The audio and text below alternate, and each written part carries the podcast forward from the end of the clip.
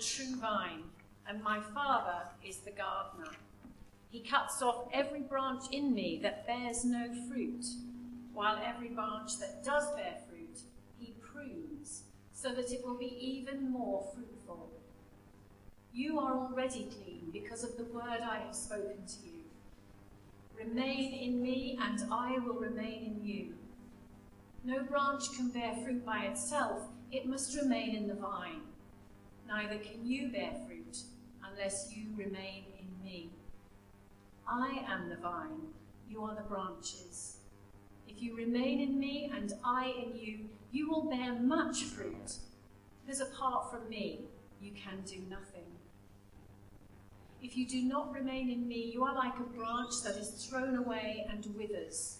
Such branches are picked up, thrown into the fire, and burnt. If you remain in me, and my words remain in you, ask whatever you wish, and it will be given you. This is to my Father's glory, that you bear much fruit, showing yourselves to be my disciples. This is the word of the Lord. Thanks be to God.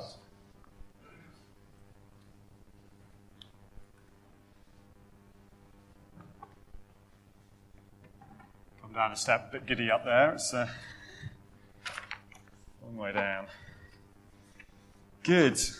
Well, that's a very familiar passage to us, isn't it? It's one we've been uh, looking at in all sorts of different ways over the last uh, few years, right at the centre of our vision as a church. Uh, slightly strange question, first of all, though, as we get into this passage. Um, are there any Remainers out there? Um, no one's putting their hand up, but uh, don't, don't worry. I'm not on a po- post Brexit sort of witch hunt. We'll discuss politics some other time. But um, that word remain is a bit of a standout word in John 15. In fact, in the first 10 verses of John 15, that uh, word, or Greek word, is translated into remain uh, on 10 occasions. It's clearly something that is very important. Maybe Jesus was a Europhile, I don't know. As I've said, it's a familiar passage to us. It's the one which inspires our church logo, which is there on the screen uh, behind us.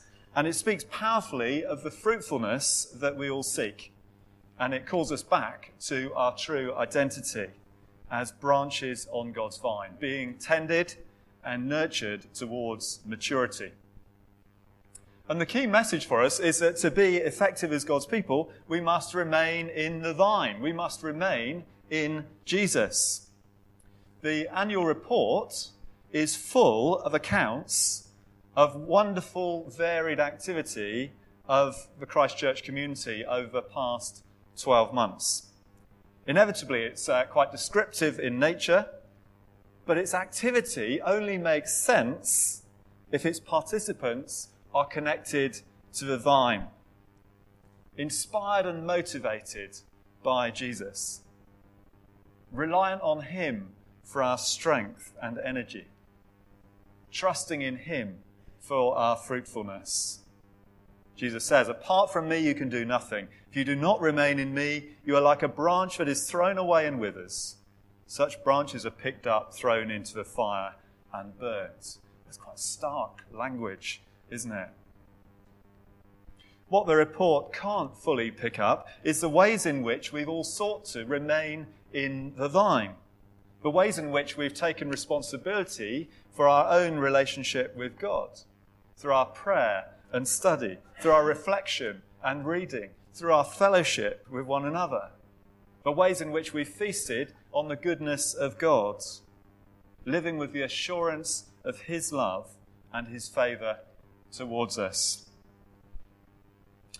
In any year of church life, there will have been plenty of things to celebrate, much of which is picked up in here, but also some challenges I'm sure we could each name different challenges we've faced in the past year, uh, just picking out two. As a church community, very different in nature. Martin Brown's illness and death has hit many of us really hard. Raised questions, maybe doubts. What is God doing, such a faithful man of God? And we've needed to encourage and support one another. Very different something like the building project, the reordering project. We're making real progress with that. It's fantastic. We should be back in the building in September or early October, on track for completion. But it's been a tough journey and it's still ongoing. But we've been able to encourage one another through our giving, through our prayer, through our input in various ways. And encouragement is so important. And that's why I'm taking us on a slight tangent this morning, if you'll indulge me with the uh, illustration I'm going to use, because it relates to a certain run I did last week. But what has struck me this week as a real key to remaining in Jesus is the role of encouragement. The key role we have in spurring one another on, keeping each other focused on Jesus. Now, I was um, rather foolish. We'll go on to the next slide. I'm, I'm just really grateful that I've been able to.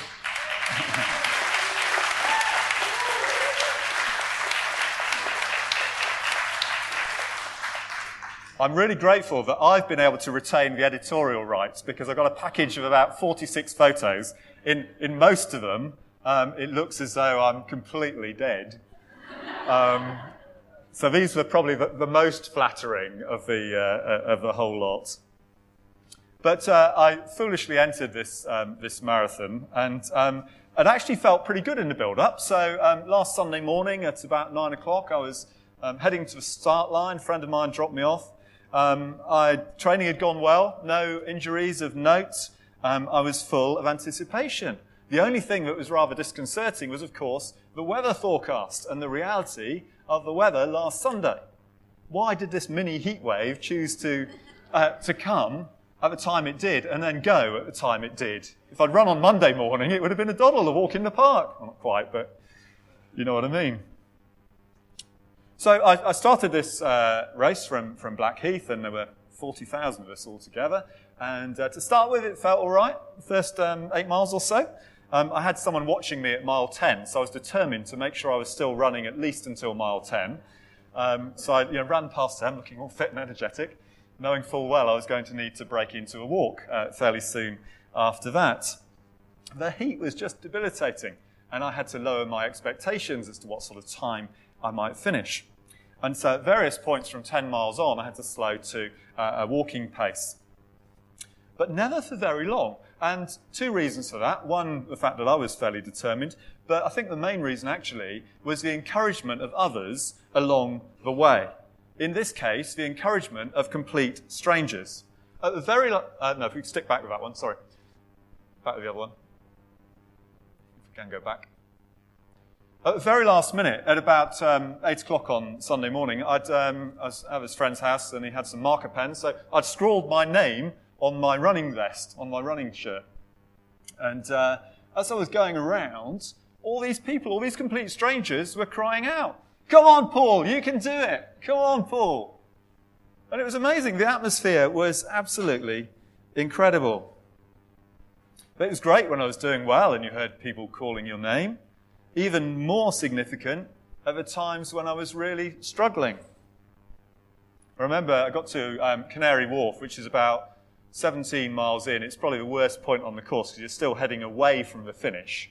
Um, and it's around all sorts of sort of tower blocks.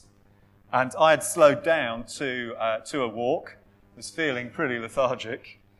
But there were these people on this corner who were just shouting out, Come on, Paul! Come on, Paul, you can do it. And it forced me into a run. Even though I didn't feel like running, other people spurred me on and gave me the encouragement. And then all along the route, people were offering oranges and bananas and jelly babies, shouting out my name. What an encouragement. There's a verse in, we'll go past the uh, crowds now. There's some of the crowds. There's a verse, a couple of verses in Hebrews 10, verses 24 and 25. Let us consider how we may spur one another on to love and good deeds. I was spurred on by others in something as insignificant as a foot race. How much more important is it that we spur one another on in the race of life, the Christian life? And we do so in a variety of ways in the context of our community here. We do so as we meet together as the gathered church on a Sunday, on a Thursday. Second part of uh, that uh, verse, or verse 25. Let us not give up meeting together as some are in the habit of doing, but let us encourage one another all the more as you see the day approaching. We need to prioritize that meeting together that we might encourage one another to remain in the vine. It's very difficult to keep going as a Christian without the gathered church, without meeting with others. One or two of my friends are trying to do that. They're not part of the church community, they've retained their faith, but they're missing out. They're missing out on the fullness of God, part of which comes from meeting together. We also encourage one another to remain in the vine as we pray for one another. As we pray for one another after services. As we pray for one another in prayer triplets and life groups. Through the prayer chain. Through the, there's now a, probably heard, there's now this clipboard here where you can sign up with prayer requests, either for yourself or others. And those things will be prayed through, either brought into the service itself on a Sunday or prayed through by those who meet at various times through the course of the week. Helen's put together the, the, the, prayer diary for the exams again, where we can encourage our young people as they go through the challenge of these next few months. Prayer is such an encouragement for us that we might remain in the vine. I know I've really appreciated the prayer of others at different times during this past year. I'm sure many of you have too. Prayer spurs us on. And then we're also encouraged as we meet together in small groups. We may find a big gathering like this a little bit impersonal, but to meet together with a few others in a, in a home group, in a prayer triplet, in a discipleship triad, whatever it might be. Space a bit more intimate for honest sharing and questioning and praying and worshipping together. And as is um, sort of drawn out in the summary of the uh, survey we did at the beginning of the year, those in life groups consistently reported the fact that they feel more connected to Christ, more connected to his family through being a part of those groups. Let's just go back to the marathon for a moment, and there's a slight flaw in the analogy. I spoke of the crowds cheering on the runners, and yet if we're to remain in Christ, we're all runners. There's no room for spectators keeping their distance from the action. These reports are about all of us playing our part and the incredible variety of ways in which that can happen. We're called to encourage one another from within the race. At one point, about 20 miles into the uh, marathon, when I was flagging a little bit, one of the pacers came up alongside of me. Now, a pacer is someone who uh, basically they're, they're, wearing this big flag coming out the back of their neck, um, which says three hours 30 or three hours 45 or six hours or whatever. And you know that they are primed to finish in a certain time. And usually there'll be a more experienced runner who will um, ensure that they go at that pace. And if you want to do that sort of time, you run alongside them. And so this uh, guy came alongside me. And although I was flagging, I thought, actually, Let's run with him. Let's try and go at his pace for the next mile or two. And it spurred me on. And so often we need others alongside us who can spur us on. Maybe people who have been a little bit further in the journey, have that little bit more experience of living for Christ and serving Him. It's great that our children and young people have got their leaders and others who encourage them along the journey. Some of you are prayer partners with those young people. That spurs them on. But we all need people to spur us on that we might remain in Christ. And the equivalent of the spectators for us, they're actually described in Hebrews chapter 11, where it goes through a list of the great men and women of faith, a great list of those who've gone before. They're described as a great cloud of witnesses cheering us on by their example and by their witness. The saints down the ages. That includes the likes of Martin, of Roy Pope and others no longer with us here. screaming at us. Screaming at us. Keep going, Deb. You can do it, Stacy. Remain in the vine and finish the course. And as they encourage us, as we encourage one another, as God works in us and through us, we will bear fruit and God will be honoured in all things. Let's pray that that might be so. Amen. I think Joe's going to introduce uh, a chant in response to that.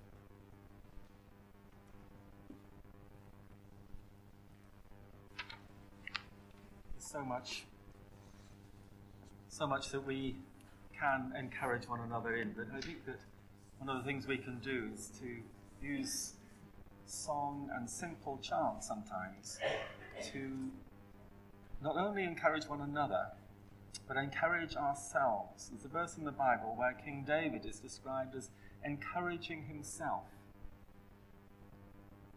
And one of the verses that comes out of his spirituality, uh, the words that have been taken into a Taizé chant. Bless the Lord, my soul. Bless his holy name. Bless the Lord, my soul, who leads me into life.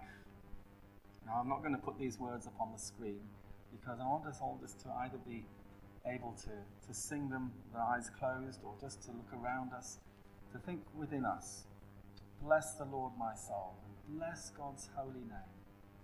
Bless the Lord, my soul, who leads us into life, or leads me into life, whatever you like to sing. I'm just going to sing that through a few times, and we've done that. I'm going to give us an opportunity to use the words that are uh, the affirmation of faith that are described from Scripture. Christ died for our sins, he was buried, he was raised again, and appeared to his followers. As we sing those words, we are encouraged by what Jesus has done for us and how our faith in Him gives us strength. Let's remain seated just to allow these words to become deeply true for us. Sarah's going to play through the first. Bless the Lord, my soul. Bless the Lord, my soul. And bless God's holy name and bless God's holy name. Bless the Lord, my soul. Bless the Lord, my soul, who leads me into life, who leads me into life. Sing that through again. Bless the Lord. Bless